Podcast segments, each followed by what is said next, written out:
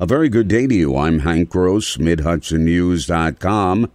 It's Wednesday, June 8th. The news today brought to you by the Galleria at Crystal Run. The state health department yesterday announced the first individual confirmed orthopox virus case outside New York City has been confirmed in Sullivan County, and health officials are treating it as a probable monkeypox case. Contact tracing efforts are underway. As of Tuesday, nine confirmed cases have been identified in New York State, eight in New York City. Monkeypox is a rare virus illness that does not usually cause serious illness, but may result in hospitalization or death, health officials said.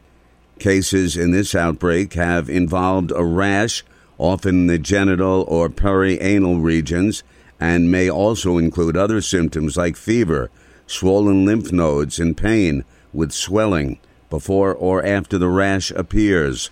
Most infections last two to four weeks. The SUNY Ulster Board of Trustees has named Allison Buckley, a doctor of education, as the college's seventh president. She will assume her new role at the end of July with the retirement of the current president, Dr. Alan Roberts. Buckley is currently vice president for enrollment management and Student Affairs at Connecticut State Community Colleges in New Britain. The proposed 2022 23 SUNY Ulster budget of $24.4 million comes in $2.9 million less than last year's spending plan, but carries with it a $200 increase in tuition for full time students. Part time students will see a $10 per credit increase. The tuition still remains relatively low Vice President for Administration Jamie Capiano told the county legislature's oversight committee on Tuesday. The 22-23 tuition rate will be $5,080. Um, this is below the statewide average of $5,115, and it's directly in line with our regional average. So it's always important for us to look at our regional area to see how we're comparing to those tuition rates. Um, this tuition rate will, will remain the third lowest in the region behind Dutchess and Westchester County. The county contribution to the budget is proposed at $6.4 million, with the state funding and tuition making up the rest of the budget total. More news right after this.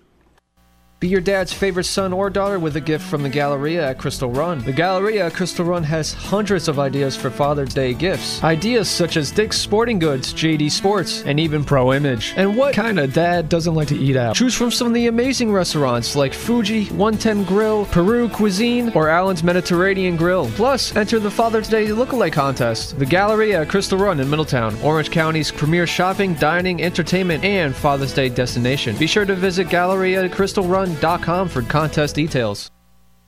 The Shandaken Town Board has voted to initiate an investigation with the Department of Public Service into NYSEG's rate increase request, and Ulster County Executive Pat Ryan says he's fully on board with that. In May, the final phase of a previously state approved three year rate increase for the utility went into effect. Last week, NYSEG requested state approval for yet another rate increase of 13 to 22 percent. A 19 year old Newburgh man has been arrested by Lloydtown police on felony charges of criminal possession of a weapon and criminal possession of a firearm after he was found in possession of a ghost gun. Kenneth Vargas was remanded to the Ulster County Jail in lieu of $5,000 cash bail. Police Chief Joseph Sinagra and his officers are actively searching for a 23 year old robbery and burglary suspect related to a series of crimes in Saugerties. An arrest warrant has been issued for Dustin Van Etten with a last known address of 472 Delaware Street in Kingston on a grand larceny charge after he allegedly entered several cars illegally and stole property, including at least one credit card. I'm Hank Gross, MidHudsonNews.com. The news today brought to you by the Galleria at Crystal Run.